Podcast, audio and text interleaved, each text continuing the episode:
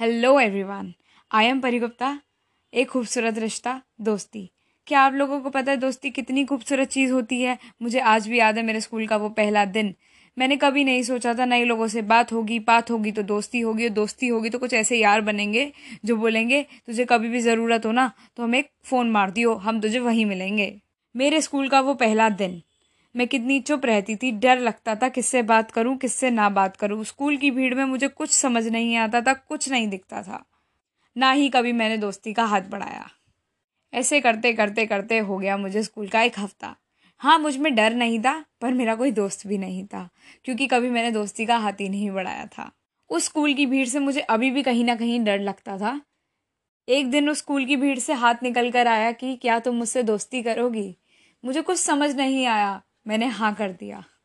पता नहीं चला कब बातों बातों में ही हम दोस्त बन गए। ओ दोस्त नहीं बेस्ट फ्रेंड बन गए।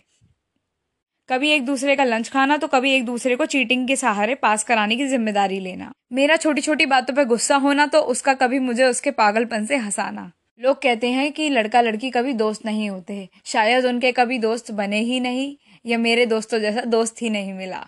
मुझे याद है अभी भी टेंथ के एग्ज़ाम्स के बाद उसका मुझे ये बोलना कि मैं स्कूल चेंज कर रहा हूँ, तेर से मिलने आऊँगा, भूल मत जाइयो। मुझे समझ नहीं आया कि मैं उस पर गुस्सा करूँ, उस पर नाराज़गी दिखाऊँ।